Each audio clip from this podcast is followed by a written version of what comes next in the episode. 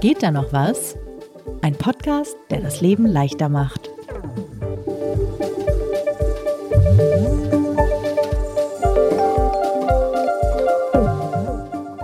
Lisa, Rose, stellt euch vor, ihr seid auf dem Weg nach Hause, sitzt in der S-Bahn, Kopfhörer auf, macht das Handy an und wollt Musik hören mit eurem Lieblings-Streaming-Dienst.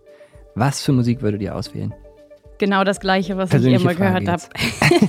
Wirklich? ja, ich habe massive Probleme, neue Musik zu finden und Angst davor. Also probiere ich es überhaupt nicht, sondern ich höre einfach exakt das, was ich immer höre. Und zwar 60er, 70er, 80er. David Sag, Sagst du das jetzt, weil das das Thema dieser Folge wird? Yes. Oder ist das wirklich so? Nee, das ist wirklich so. Ist, deshalb freue ich mich so doll, dass du einfach aus eigener Initiative auf dieses Thema gekommen bist, weil I need help. Okay. Me too.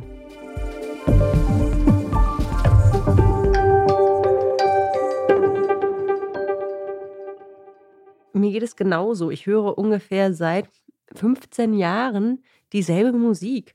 Ja, und es ist irgendwie auch voll schön, weil Musik ja auch ein Gefühl auslöst.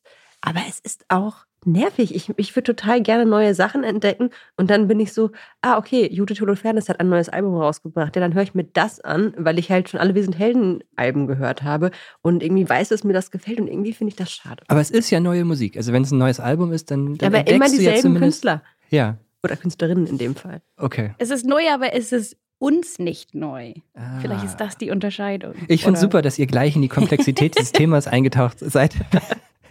es soll tatsächlich heute darum gehen, warum man scheinbar im jetzt würde ich sagen, was sagt man, fortgeschrittenen Alter, also ich bin 39 Excuse in unserem me? Alter, Mitte 30, mit zunehmendem Alter. Kurz vorm Sterben, ja.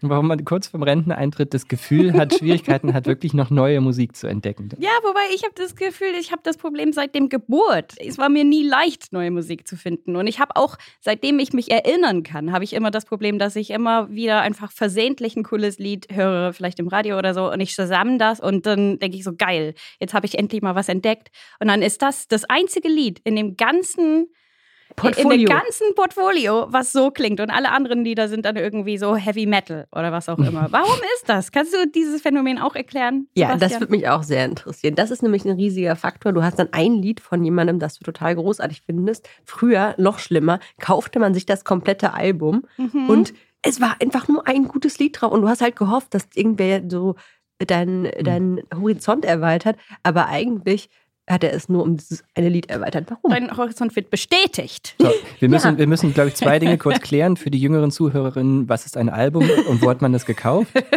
Man man ist, man ist früher in einen Laden namens Karstadt gegangen. Das war ein großes Kaufhaus, in dem es alles gab. Und da gab es kleine rechteckige Plastik. Plastikhülle. Verpackungen, Ja. Darin war eine metallisch glänzende, Mhm. runde, sehr dünne Platte. Und das nannte man eine CD. Wir können ja ein Bild in die, in die, in die, in die Compact Show Notes packen. Und, und die Genau. andere Sache, die wir kurz erklären müssen, ist, was das hier überhaupt ist. Ihr hört Geht da noch was? Der äh, freundliche Selbstoptimierungspodcast erscheint jeden zweiten Montag und versucht die kleinen und größeren Herausforderungen des äh, Lebens in den Griff zu bekommen. Und mir gegenüber sitzen Ich bin Lisa Hegemann, ich leite das Digitalressort von Zeit Online. Rechts neben mir sitzt Rose Tremlett, Lifehack-Kolumnistin für Zeit am Wochenende und Entwicklungsredakteurin. und Sebastian Horn, stellvertretender Chefredakteur von Zeit Online und auch derjenige, der das Alltagsproblem für diese Folge mitgebracht hat. Ich hatte nämlich genauso wie äh, ihr ähm, das Gefühl, dass es mir wahnsinnig schwerfällt, neue Musik zu entdecken, beziehungsweise dass ich vor, in meinem Fall Spotify, vor der Suche sitze und nicht weiß, was ich jetzt hören möchte und gelangweilt bin von dem, was ich schon immer gehört habe. Und ich habe gedacht, ich versuche mich mal mit diesem Thema zu beschäftigen, was vielleicht ein Fehler war, weil es wirklich ein kompliziertes Thema ist, wie ich dann gemerkt habe. Das hängt nämlich unter anderem damit zusammen, dass es gar nicht so leicht ist zu definieren, was neue Musik eigentlich heißt und was Vielfalt heißt. Geht es eigentlich darum, dass man neue Songs eines bekannten Künstlers, einer Künstlerin entdeckt? Oder geht es eigentlich darum, dass man völlig neue Genres für sich entdeckt, also die Vielfalt der Musik zunimmt? Geht es eigentlich darum, dass man wirklich komplett neue Sachen entdeckt oder dass man Sachen wiederentdeckt, die man schon lange nicht gehört hat? Mir geht das ja zum Beispiel so, ich freue mich ja schon, wenn ich einen Song wiederentdecke, den ich zwar schon kannte, aber den ich irgendwie vergessen hatte. Das gilt für mich ja schon als musikalische Erleuchtung. Es ist traurig, aber ich musste da auch vorhin dran denken, was du beschriebst mit diesem Song im Radio. Bei mir ist es total oft, ich höre einen Song im Radio, denke, wow, was für ein Lied. Hab das wirklich drei Monate lang komplett vergessen und dann komme ich irgendwie anders nochmal drauf und denkst, ach ja, stimmt, das gab es ja auch noch. Und das ist irgendwie total schade, dass man sich das nicht merken kann, Ja. wenn es nicht gerade Künstler, Künstlerinnen sind, Bands sind, die man sowieso die ganze Zeit hört. Das ist nämlich das Problem. Genau, ich kann aber auf jeden Fall sagen, diese Überschriften, die wir alle, glaube ich, schon mal gesehen haben, von wegen so, wir hören auf, mit 30 neue Musik zu entdecken, das ist stark vereinfacht. Also Echt? Ja, das geht oft zurück auf relativ kleine Studien von Streamingdiensten, die auch mehrere Jahre schon alt sind, die dann wiederum von Medien aufgegriffen werden, die das dann noch stärker runterbrechen. Es ist nicht so, dass man tatsächlich mit 30 für immer aufhört, neue Musik zu entdecken. Man muss es halt sehr viel differenzierter betrachten und tatsächlich, also eine umfangreichere Studie, die Spotify letztes Jahr rausgebracht hat, auch eine relativ große, ich glaube, sie haben sich 100.000 zahlende Kunden, Kundinnen in den USA angeguckt, die hat auch manche dieser, dieser Thesen widerlegt. Also es ist schon so, wenn man sich anschaut, ob Menschen im, mit zunehmendem Alter einem höheren Alter neue Songs entdecken, das tun sie. Und zwar teilweise sogar mehr als junge Leute das tun. Junge Menschen entdecken Musik gleichmäßiger, auch das ist interessant. Also die ältere Menschen scheinen so Schübe zu haben, so Phasen. Dazu kommen wir vielleicht auch noch. Es geht mir auch so. Es gibt so im Moment bin ich zum Beispiel, weil ich in Vorbereitung dieser Folge mich halt viel mit neuer Musik beschäftigt hat, bin ich irgendwie ganz gut drauf, weil es mir gelungen ist, ein paar neue Sachen zu entdecken. Aber ich weiß, das, das endet dann auch schnell wieder, genauso wie das beim Bücherlesen wieder aufgehört hat, dass ich äh, regelmäßig Bücher lese. Was aber abnimmt mit zunehmendem Alter, und dann höre ich auch mit diesem ganzen Studienkrams, ist tatsächlich die Genrevielfalt. Also wenn man erstmal festgelegt ist auf irgendwie, lass uns sagen, Johnny Cash. Komplett random Beispiel, ja.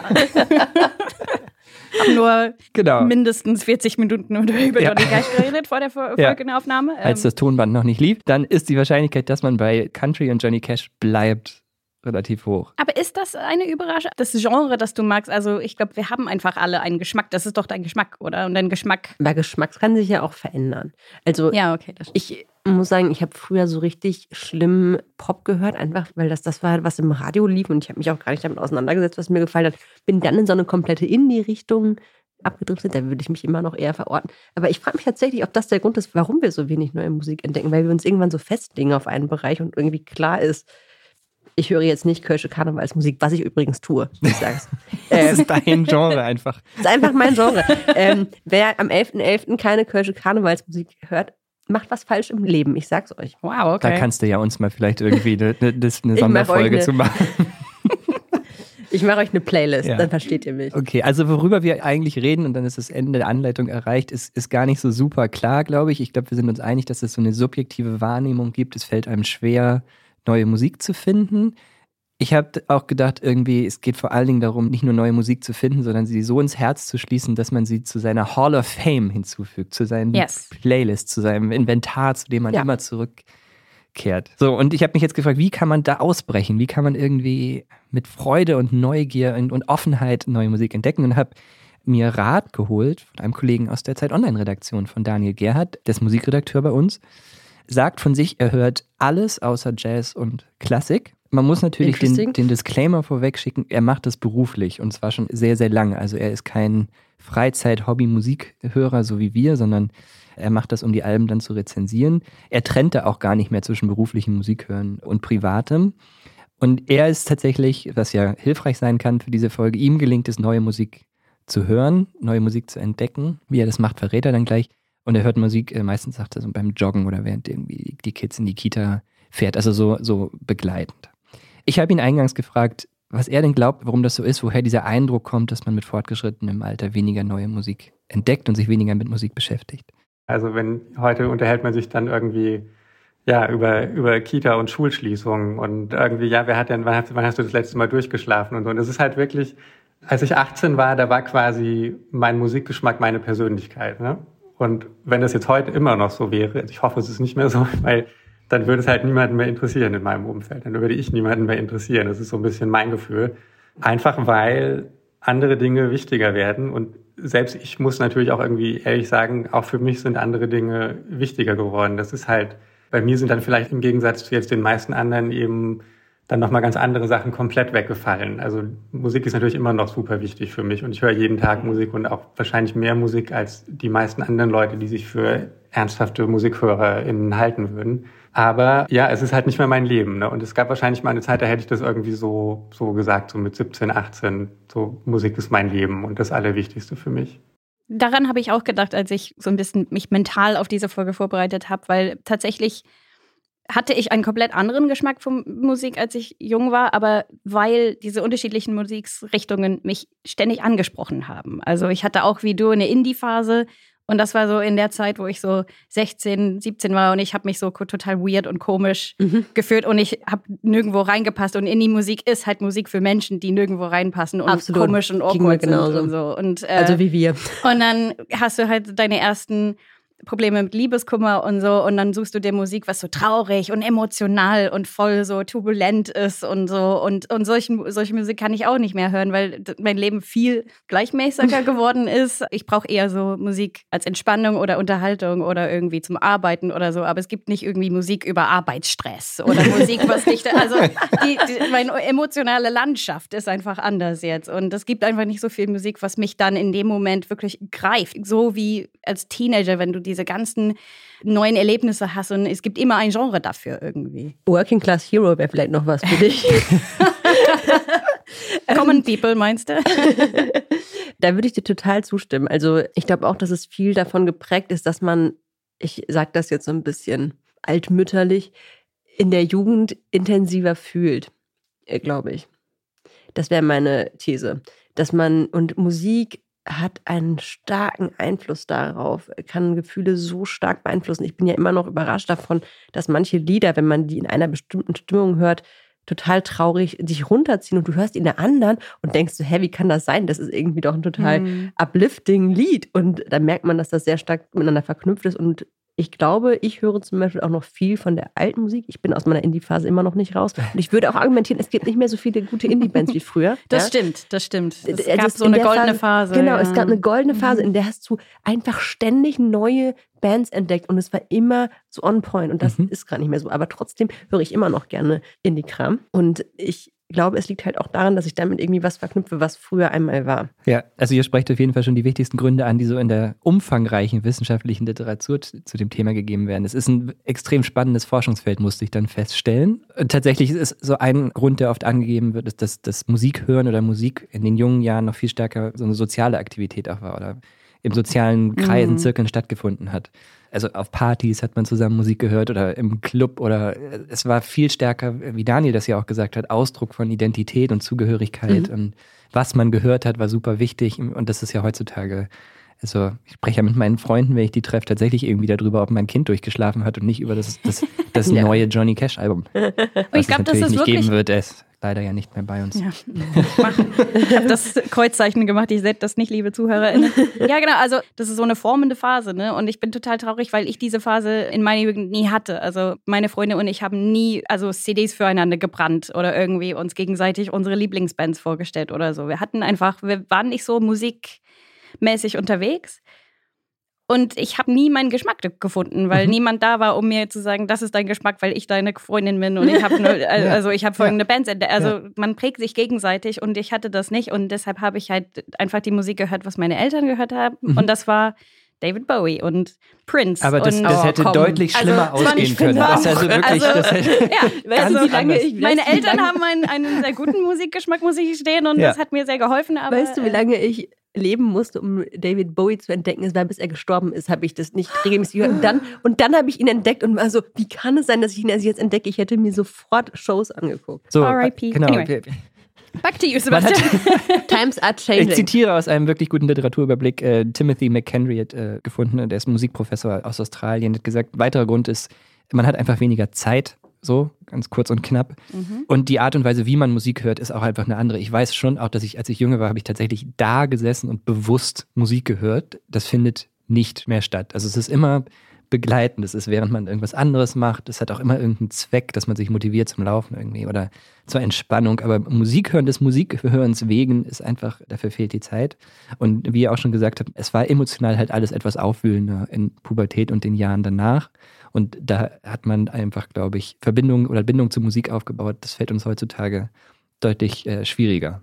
Mhm. So. Macht Sinn. Vielleicht schauen wir abschließend nochmal zu. Ich glaube, da ist auch was mit Streamingdiensten. Da habe ich mich gefragt, ob so die Art und Weise, wie verfügbar Musik heutzutage ist, spielt vielleicht auch eine Rolle.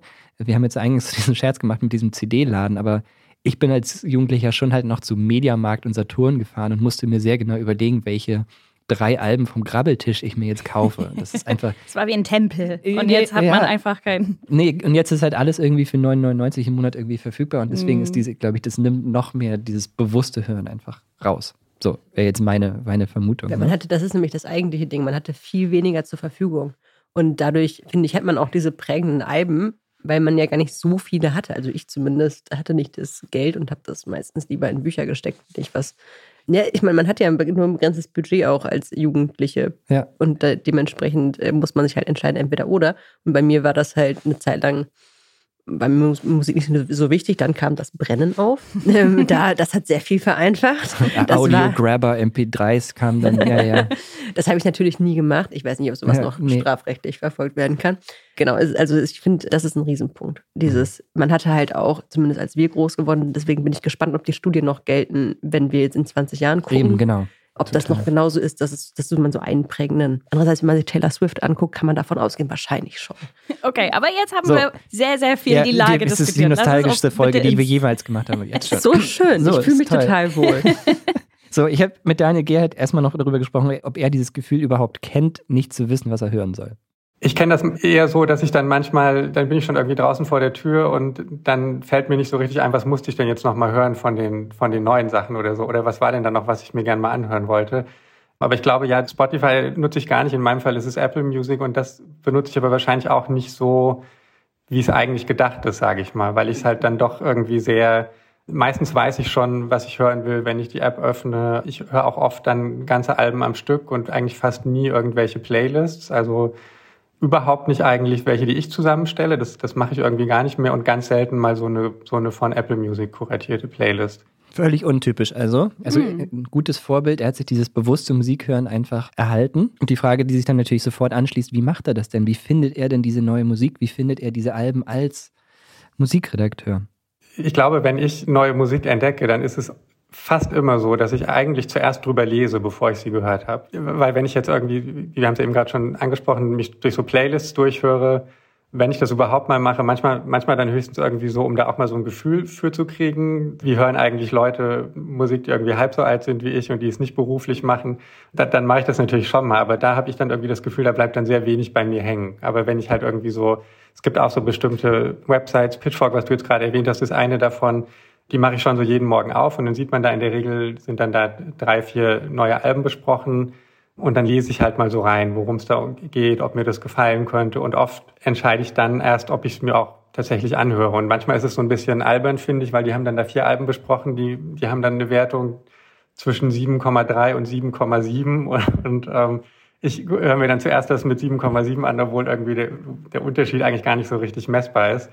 Aber irgendwie ist das so, und das ist sicherlich auch angelernt, wenn man so mit Musikzeitschriften aufwächst, so, so wie das bei mir war, so dieses, wenn andere mir was über Musik erzählen und, und das sind Leute, denen ich, von denen ich äh, glaube, dass sie eine gewisse Kompetenz haben, dann wirkt das auf mich erstmal irgendwie vertrauenswürdiger, als wenn ich jetzt einfach so auf so eine, in, in so eine Playlist reinhöre, wo ich gar nicht so richtig weiß, wie ist die denn jetzt zusammengestellt worden, wer steckt dahinter.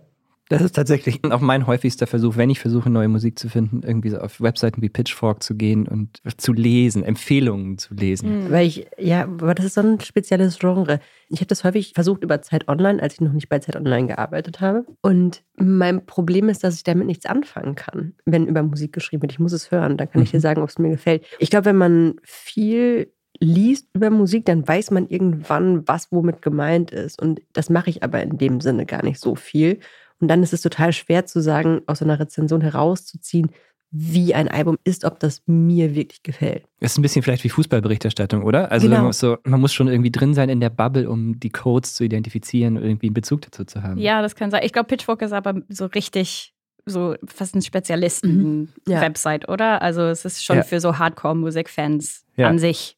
Also Ja. immer wenn ich Pitchfork lese, dann denke ich so, oh Gott, diese Menschen sind einfach 20.000 Mal cooler Ich und gehöre ich hier hab nicht keine dazu. Ja, genau. Ich, sollte mir, ich suche Ja. mir mein, Mu- in die Musik wieder. Ja. Aber Daniel hatte zum Glück noch weitere äh, Lektüre-Tipps. Also ich, ich lese natürlich auch hier unsere, unsere Konkurrenz. Also wenn Sie mal was über Popmusik machen, Süddeutsche, FAZ, Spiegel Online, lese ich natürlich alle. aber eigentlich eher, um auf dem Laufenden zu bleiben. So, was machen die, was haben die weggelassen? Ich bin schon, glaube ich, eher geprägt durch US- und britische Presse. Ist so ein bisschen schwieriger geworden, weil da, da gibt es auch nicht mehr ganz so viel, wie es mal gab. Pitchfork, wie gesagt, äh, NPR, finde ich, hat oft gute Sachen, also ähm, aus den USA, National Public Radio. Die haben vor allem einen, einen äh, Podcast, den ich, den ich gern mag, der kommt immer freitags raus und da werden dann auch so die fünf bis acht wichtigsten Alben der Woche sehr kompakt vorgestellt. Und ansonsten finde ich, dass der Guardian hat äh, sehr gute MusikautorInnen, die lese ich eigentlich fast alle gerne. Es gibt so ein etwas abseitigeres Magazin, The Quietest, das lese ich manchmal ganz gerne. Ich müsste es wahrscheinlich öfter tun, ehrlich gesagt, aber es ist manchmal ein bisschen anstrengend zu lesen, aber eigentlich mag ich das sehr gern. Was Daniel natürlich unterschlägt, ist, dass äh, natürlich auch er und seine Kollegin Julia Lorenz und das gesamte Kulturressort von uns hervorragende Musikempfehlungen haben. Zum Beispiel ja. bei uns Zeit am Wochenende kann ich empfehlen, hat immer eine Musikempfehlung drin.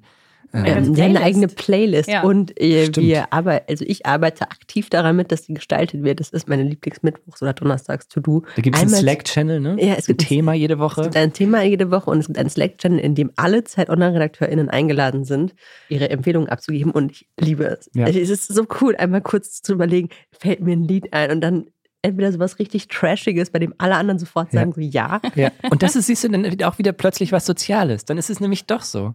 Und was sagt jede Empfehlung über den Menschen aus, über den Kollege, die Kollegen, die sind Und was postest du rein? Du, manche Sachen traust du dich nicht reinzuposten, weil ja. du denkst, uh, was sagt das über mich aus? Andererseits mache ich mir einen Spaß daraus, häufig was reinzuposten, was ich vielleicht gar nicht selbst hören würde, nur um die Leute mal so ein bisschen zu triggern. Und weil ich finde, man darf auch nicht zu cool werden in so einer Playlist. Ich glaube, man kann nicht so cool werden in einer Playlist, wo das Thema irgendwie. Ich wusste nicht, dass du dir so viele so. Gedanken dazu machst. ähm, das ist ein großer Teil hm. meiner Arbeit bei Zeit Online. Ja, Sebastian, das frisst den Tag die Woche. Verstehe, verstehe. Ich habe noch Daniel um einen kleinen Blick hinter die Kulissen gebeten, ob er eigentlich als Musikjournalist auch Alben vorab bekommt. Also es gibt natürlich, wir werden ja mit fast allem vorab bemustert. Normalerweise ist der Vorlauf zwischen einem Monat und manchmal auch drei oder vier Monate. Also bevor die Sachen dann rauskommen und, und dass, es, dass es diese Vorabbemusterung gar nicht mehr gibt, ist eigentlich nur noch so bei den wirklich, so bei den größten Popstars. Also selbst so ein Album wie das von den Rolling Stones, das jetzt vor ein paar Wochen rauskam, das hat man dann zumindest so eine Woche vorher hören können. Und so durch diese Vorabbemusterung, da weiß man natürlich auch, welche Labels mag man persönlich gerne, welche sind dafür bekannt, dass die so neue Trends setzen und die hat man dann natürlich schon ganz besonders im Auge. Also das ist jetzt so ein winziger Ausschnitt, wie auch so ein bisschen dann so Rezensionen oder die Berichterstattung über Alben zustande kommen. Ist es dann die Labels dahinter schicken das dann teilweise an Redaktionen und es ist wahrscheinlich dann auch so ein selbstverstärkendes System. Mhm. Wichtig, ihr habt das vorhin auch schon angesprochen oder Daniel selbst auch mit dem National Public Radio. Radio, das gute alte Radio, gibt es natürlich auch weiterhin. Und das ist für mich auch, so vor allem Radio 1 in Berlin, für mich wahrscheinlich mit so die größte Inspiration für neue Musik. Aber auch wirklich sehr selten. Man muss dann ja auch immer irgendwie nachgucken, mhm. wenn man nicht gerade Auto fährt und es da steht, so, wer ist das gerade? Shazamt man das dann und fügt zu irgendeiner Playlist hinzu. Und habe Daniel gefragt, ob er eigentlich auch selbst Radio hört. Also es gibt ja auf Radio 1 freitags immer so eine Sendung, die heißt äh, Soundcheck. Da werden auch, in dem Fall sind es vier neue Alben, die in der Woche rauskommen, besprochen, dann von vier verschiedenen KritikerInnen. Da bin ich auch schon so drei, vier Mal zu Gast gewesen. Und ja, da, da, da höre ich schon auch regelmäßig rein, aber eigentlich eher, wenn ich weiß, die reden jetzt über ein Album, was mich eh schon interessiert. Also selten so, so dass ich denke, das kenne ich ja noch gar nicht, das muss ich mir jetzt unbedingt anhören, sondern ich will dann eher wissen, was die Leute von der Musik denken, zu der ich eigentlich auch schon eine Meinung habe. Es ist ja das größte Feld von Rezensionen, wenn ihr mich fragt. Ich lese Rezensionen auch immer hauptsächlich dafür, um zu wissen, denken die Leute dasselbe wie ich darüber. Nachdem du das Buch schon gelesen Denke ich hast. Nachdem ich das Buch schon gelesen Meine Meinungen richtig oder Ja, oder mit Filmen. Ich liebe das bei Filmen. Bei Filmen mache ich das total häufig. Wenn ich den richtig gut fand, dann gucke ich erstmal, was hat die Zeit dazu gemacht, was hat der Spiegel dazu gemacht, was hat die Süddeutsche dazu gemacht. Und das ist wirklich, oder natürlich auch die US- oder die britische Presse. Das ist aber eine komplett andere Folge. Das stimmt, das ist eine komplett äh, andere Folge. Aber was Radio angeht, da habe ich einen richtig geilen Tipp für euch. Und zwar, es gibt eine App Radio Garden und das ist so eine drei 3D-Globus und du kannst es drehen und dann kannst du einfach einmal auf die Welt tippen ah. und dann hörst du einfach direkt in einen Podcast-Sender in dem, also in dem Ort rein, Geil. also gerade in Realtime und es ist so cool, weil du einfach, und dann hörst du so Global Musik, was ich so richtig spannend finde als Thema, aber also man ist ja so in dieser Blase, es ist so schwer rauszukommen und irgendwie andere Genres, die nicht vielleicht, also deutsche, westeuropäische ja. Musikgenres sind und so. Das ist schon sehr, sehr cool. Das ist mega. Vor allen Dingen, ich habe vor Jahren mal einen Roadtrip durch die USA gemacht und also nicht durch die ganze, nur so durch die Hälfte. Da bin ich in der Nähe von Philadelphia gewesen und habe den einen Radiosender gefunden, der nur Sachen gespielt hat, die einfach alle großartig waren. 100% meinen Geschmack Nur großartige Musik bei bla bla bla bla FM. Ich weiß nicht mehr, wie der hieß tatsächlich, aber das werde ich dir mir auch. rausfinden für die nächste Folge, weil da, das wäre wirklich der Radiosender. Die haben ein Lied nach dem anderen gespielt und ich kannte nicht alles. Ich habe mir das, da habe ich glaube ich so zehn neue Bands entdeckt danach. Nice. Und es war wirklich Aber vielleicht, weil du auf einem Roadtrip warst und das alles für dich emotional sehr Stimmt, auffüllend und das Das Stimmt, stimmt. guter und, Punkt, und weil ich guter die Zeit hatte natürlich. nicht. Ich bin Auto gefahren, das heißt, ich habe Ja. äh, und Ja. ich habe das allein gemacht. Das heißt, es gab auch niemanden, der mich nebenbei noch beschallt hat. Das ist natürlich genau der Punkt. Ich habe wirklich auch diese Musik gehört. Ich glaube, Weltreisen und Roadtrips sind die wahre Lösung für das Problem, wie man Ja. neue Musik entdeckt. Vielleicht müssen wir einfach immer wieder irgendwas total Dramatisches machen, damit wir absolut. Emotionen haben und Ja. dann in Ja. dem Moment Radio hören. Aber ich will nochmal darauf zurückkommen. Ich finde, Radio ist wirklich ein sehr guter Tipp, weil das kuratiert ist, aber nicht unbedingt den eigenen Geschmack trifft und man dadurch auch so ein bisschen aus einer, was ich mir vielleicht von auf Spotify suche und dann mehr angezeigt bekomme. Da kommt man so ein bisschen raus. Dafür finde ich Radio hervorragend. Ja. Ich höre immer eins live, wenn ich in der Heimat im Nordrhein-Westfalen. Ich höre, äh, seit kurzem haben mir Freunde empfohlen, äh, die Playlist von Deutschland Radio Kultur auf Spotify. Fantastisch. Boah, okay. Ja. Habe ich erst gedacht, was denn das ist. Und aber es ist ganz toll, auch sehr, sehr häufig aktualisiert. Das wäre mein Tipp. Daniel hat noch ein paar Newsletter-Empfehlungen abgegeben. ah. Also es heißt, äh, der, der Newsletter heißt Music Journalism Insider und da geht es viel um so Business-Zeug, also auch aus einer US-amerikanischen Sicht. Ich glaube, in, in Deutschland würde man so ein Newsletter businessmäßig gar nicht mehr vollkriegen. Das wäre, glaube ich, nicht mehr so wahnsinnig spannend, aber in den USA halt anscheinend schon noch. Aber da sind halt auch immer so Leseempfehlungen drin und über die ergeben sich dann natürlich auch Musikempfehlungen und da sind oft gute Sachen dann dabei. Dann gibt es einen Newsletter, eigentlich auch viel zu speziell, weil der so sehr auf experimentelle Musik zugeschnitten ist, aber wirklich extrem gut gemacht ist. Der heißt Tone Glow. Ähm, das ist so ein Substack-Newsletter. Und dann gibt es noch einen, den, den mag ich sehr gern, der ist von einem kanadischen Musikjournalisten, Rolly Pemberton heißt der. Ist eigentlich vor allem Musiker inzwischen, ist ein Rapper, der nennt sich, also als Rapper nennt er sich Cadence Weapon und macht aber auch noch einen Newsletter relativ regelmäßig, wo dann auch immer wieder Empfehlungen von ihm drin sind. Es geht eigentlich so ein bisschen um sein Leben als Künstler insgesamt in dem Newsletter, aber eben auch viel um das, was er hört. Und da sind auch oft dann Sachen dabei, die ich sehr interessant finde. Er hat im Nachgang dann noch zwei Empfehlungen hinterhergeschickt. Eine von Mark Richardson, auch ein Substack-Newsletter. Und er hat gesagt, das Wall Street Journal hat auch eine gute Music-Section mit Newslettern. Wall Street Journal ist auch nicht die Marke, die mir dazu jetzt eingefallen wäre. Nee, Aber- wäre auch nicht das Abo, was ich bezahlen würde. Ich glaube, das ist relativ teuer. Aber vielleicht ist der Newsletter ja kostenlos.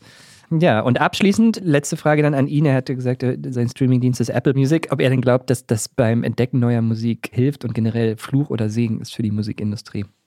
Ich glaube, es macht jemandem wie mir es tatsächlich leichter, weil ich aber halt meistens schon relativ genau weiß, was ich will. Und dann hast du natürlich dieses eigentlich alles ausstechende Argument, dass, dass du so gut wie alles, was du dir vorstellen kannst, jederzeit verfügbar hast. Und wenn ich schon weiß, was ich mir aussuchen will, dann ist das natürlich super. Wenn ich es noch nicht so genau weiß, dann glaube ich schon, dass es sehr überfordernd ist. Und vor allem dieses, was inzwischen fast wie so ein Klischee klingt, so dass so der Algorithmus empfiehlt mir immer das Gleiche. Ich glaube, es stimmt halt einfach. Deshalb ist es auch für mich irgendwie nicht so interessant, weil ich habe das, wenn ich das mal ausprobiert habe, sind schon ein bisschen länger her, hatte ich halt einfach auch das Gefühl, das ersetzt jetzt nicht das Gespräch mit, mit jemand anderem, der sich gut auskennt und der mir dann irgendwie was empfehlen würde, was eben nicht nur genauso klingt wie Band X, sondern irgendwie das nochmal auf eine interessante Weise eins weiterdreht oder so, nochmal einen anderen Einfluss mit drin hat. Ich finde es aber faszinierend, weil wenn alles von einem Algorithmus kommt, dann kann es auch sehr monoton sein oder also du bekommst ja nur das, was du dir suchst und du komm, bekommst eigentlich nichts Neues. Auf der anderen Seite, also ich benutze Spotify und ich habe immer das Gefühl, das Algorithmus weiß eigentlich nicht, was ich will. Also es weiß, dass ich beispielsweise, keine Ahnung, 80er Musik oder Elektro oder Synthpop mag, aber dann kriege ich so Synthpop empfohlen, was mir gar nicht gefällt, weil es in einem Genre so viel Abwechslung und irgendwie so viele Unterschiede gibt und so. Und diese, es sind so diese Subtilitäten. Also, ja, keine Ahnung, es ist halt so subtil einfach. Und ein Algorithmus reicht nicht. Es ist so, Mhm. so eine menschliche Sache, dass man Menschen braucht, um echt gute Empfehlungen zu bekommen. Das ist mein Gefühl. Würde ich absolut unterstreichen. Wenn ich nochmal auf diese deutschen Bands an der Anfang der 2000er kommen darf.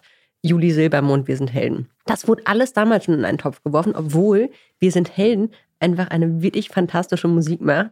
Und jetzt disse ich alle Juli und Silbermond-Fans. Und das was komplett anderes ist, weil das viel poppiger ist und eine ganz andere Zielgruppe irgendwie anspricht. Genau. Insofern, es macht wirklich kluge Texte und kluge Musik. So. Und Trotzdem wird das natürlich auf Spotify ist es alles eine Blase. Es ist ein ähnlicher Zeitpunkt. Es sind irgendwie Frauen als Frontfrauen da drin und es ist irgendwie auf Deutsch. Mhm. Und das wird mir alles zusammengemixt. Und das ist aber für mich überhaupt nicht das, was ich alles gleich nebeneinander hören würde. Ich höre übrigens auch manchmal ein Juli oder ein Silbermond.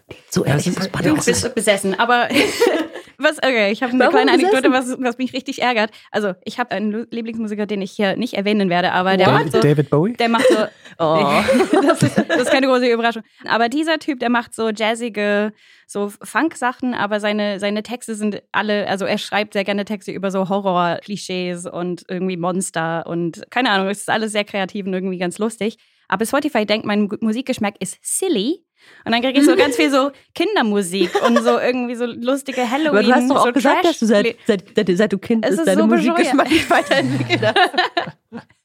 Ja, aber nicht irgendwie Three Blind Mice oder so. Also ich bin doch jetzt. I like the Also- flowers. Ja, auf der einen Seite möchte ich irgendwie diese Algorithmen verteidigen, glaube ich, also diese Fun- Funktionen wie ähm, Groupie. also spiel mir ähnliche Musik, so Radio-Playlists, in welcher Stimmung bist du gerade? Irgendwo müssen die ja ansetzen. Und das ist, ich finde die relativ so play it safe mäßig, sie sind so sehr defensiv. Also die spielen dann andere Songs derselben Künstler, die spielen Songs, von denen sie wissen, dass ich sie schon in der Vergangenheit oft gehört habe. Die bleiben schon relativ nah an dem, von dem sie wissen, was mir gefällt, was ja aus Produktsicht total Sinn ergibt. Die wollen ja, dass ich einfach eine gute Zeit da habe. Was die aber niemals erreichen können, ist halt, wie du sagst, dieser, dieser menschliche Bezug oder überhaupt der emotionale Bezug zu dem, Lied, das man gerade hört. Und mir ist halt aufgefallen, wenn ich jetzt in der S-Bahn auf dem Weg nach Hause bin oder beim Joggen bin oder ist es halt echt schwer, in dem Moment eine emotionale Bindung zu dem Lied aufzubauen, Mhm. das völlig neu ist. So. Und das ist, glaube ich, kein Vorwurf, den man dem Streamingdienst machen kann, sondern eher die Art und Weise, wie bewusst ich im Moment mich mit Musik auseinandersetze oder wie emotional verwundbar ich bin. Ja, ja, ja. Ich glaube, es ist komplett anders, wenn du im Urlaub beim Joggen Musik hörst, als wenn du es genau so in so einer Arbeitssituation, in der du vielleicht sogar noch kurz Slack machst und die Hälfte des Liedes eigentlich auch gar nicht mitbekommen hast. Ich möchte enden. Ich hab, wir haben äh, für diese More Folge Tipps, auch wieder unsere. Tipps. Genau, more Tipps. Wir haben für diese Folge auch wieder die äh, Leserinnen und Leser gefragt, in diesem Fall über Instagram. Eine Umfrage gemacht. Und ein paar gute Tipps sind dabei auch rumgekommen. Die öffentlichen Playlists wurden nochmal genannt, äh, die wir auch schon erwähnt hatten, von Privatpersonen oder von Kulturredaktionen. Nicht nur die großen Streamingdienste benutzen, es gibt auch andere. Zum Beispiel Rune ist noch so ein Musikserver und, und App, hat jemand erwähnt. Oder Music Map, habe ich ausprobiert, da gibst du dann Künstler ein, er zeigt dir dann ähnliche Künstler an.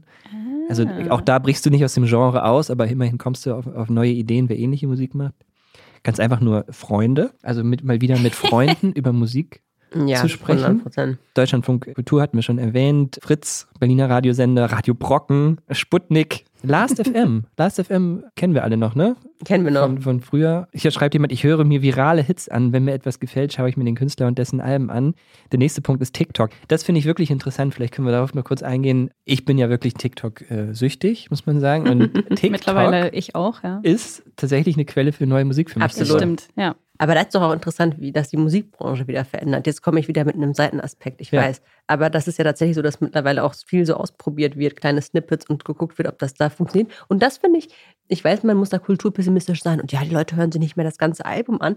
Aber das finde ich total ehrlich, weil das Ja. ist doch genauso, dass man häufig genau eine Passage aus einem Lied richtig großartig findet. Das ist doch selten das Lied von Minute 0 bis 3,19. Und es ist witzig, weil man den Song dann mit den Memes assoziiert. Ja, also so, da das, ist, das, da hast du ist, diese emotionale Bindung. Genau, ja, irgendein, da ist auf jeden Fall mehr als das, nackte Lied in der, in der Spotify-Playlist. So. Das finde ich interessant. Aber was bei TikTok, es gibt ja äh, auf TikTok immer diese, dieser Trend, dass viele Lieder so richtig, dass sie viel schneller gespielt werden, um einfach so ein bisschen mehr Energy reinzubringen oder irgendwie, Ja. damit das halt lustiger die ist. sind, glaube ich, so. auch generell viel kürzer als so Und ähm, da habe ich also früher. zum einen das Gefühl, dass Ja. ich einen Herzinfarkt bekomme, wenn ich einfach irgendwie so eine Pop, so ein K-Pop-Lied bei doppelter Geschwindigkeit hören muss, während jemand irgendwie, keine Ahnung, irgendwas auf, aus Beton bastelt.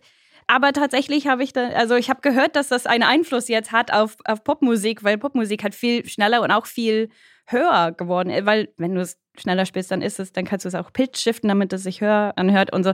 Und ja, keine Ahnung, es ist auf jeden Fall ein sehr einflussvoller Dynamik. Sag mal so Bohemian Rhapsody, da brauchst du halt schon ein paar TikTok-Videos, bis du das Lied mal abgespielt hast. Sowas wird es ja gar nicht mehr geben. aber, das, aber man darf immer eine The Sache Rock nicht, Symphonies, bring back the Rock Symphonies. das stimmt. Ähm, Aber man darf immer eine Sache nicht vergessen, auch als Bohemian Rhapsody rauskam, fanden das alle zu lang. Und deswegen denke ich immer, Leute. Das hast du aus diesem Queen-Film. Das habe ich aus diesem Queen-Film. Ich habe es aber tatsächlich, glaube ich, sogar dann nochmal nachgegoogelt. Okay. Das müssen wir rausschneiden, wenn ich das nicht, äh, wenn, ich, wenn ich das jetzt Fake im Nachhinein. News ähm, in geht ich bin mir relativ. Was. Oh mein Gott, es gibt so viele Teams noch. Nee, aber ja, letzter Tipp noch: Filme und Serien. Das, das stimmt, stimmt, natürlich auch. Ja. Also da mal Großartig. nachzusehen, so, weil da hat man auch immer einen emotionalen, so durch die emotionale Szene, die man da gerade geschaut hat. Ist nicht auch jetzt Kate Bush wieder groß geworden über ähm, Stranger Things? Ja. ja, so? ja, ja, solche Sachen. Genau. Also wieder groß geworden. Ja, ja, ja genau. genau. Aber nur diese, dieses eine Lied Running Up the Hill. Ich weiß nicht, ob die Leute dann ihre ganze Discography gehört haben oder so. Das war die hoffentlich ausreichend lange Liste an Tipps und Ratschlägen von Daniel Gerhardt aus unserer Musikredaktion und Geil, unseren Sebastian, Leserinnen danke. Lesern. Ich glaube, wie immer in diesem Podcast ist das Fazit, man muss sich halt leider darauf einlassen und bereit sein, sich ernsthaft wieder mit Musik zu beschäftigen. Es gibt immer ein neues Lied von David Bowie das du ja. noch nicht gehört hast. Das Oder stimmt. auch mal leicht anders zusammengemixt. Ja, aus dem, aus Times dem, are changing. Aus dem Musikhören wieder ein, eine Gewohnheit, ein Ritual zu machen. Ich Auf glaube, das Fall. ist mal wieder das Fazit. Mehr habe ich nicht zu sagen. Wenn wir später ein Recap machen, dann sollten wir teilen, was für neue Musik wir in letzter Zeit entdeckt haben und ob wir das hinbekommen haben. Machen wir. Ich habe so Bock. Dann habe ich ein bisschen so, du, Ziel. du gehst jetzt Wir sind Helden hören, du David Bowie. nein, nein, Jule Tolofernes, Wir sind Helden gibt es nicht mehr. oh. Und ich ein bisschen Johnny Cash. Danke fürs Zuhören. Ciao. Danke euch. Ciao.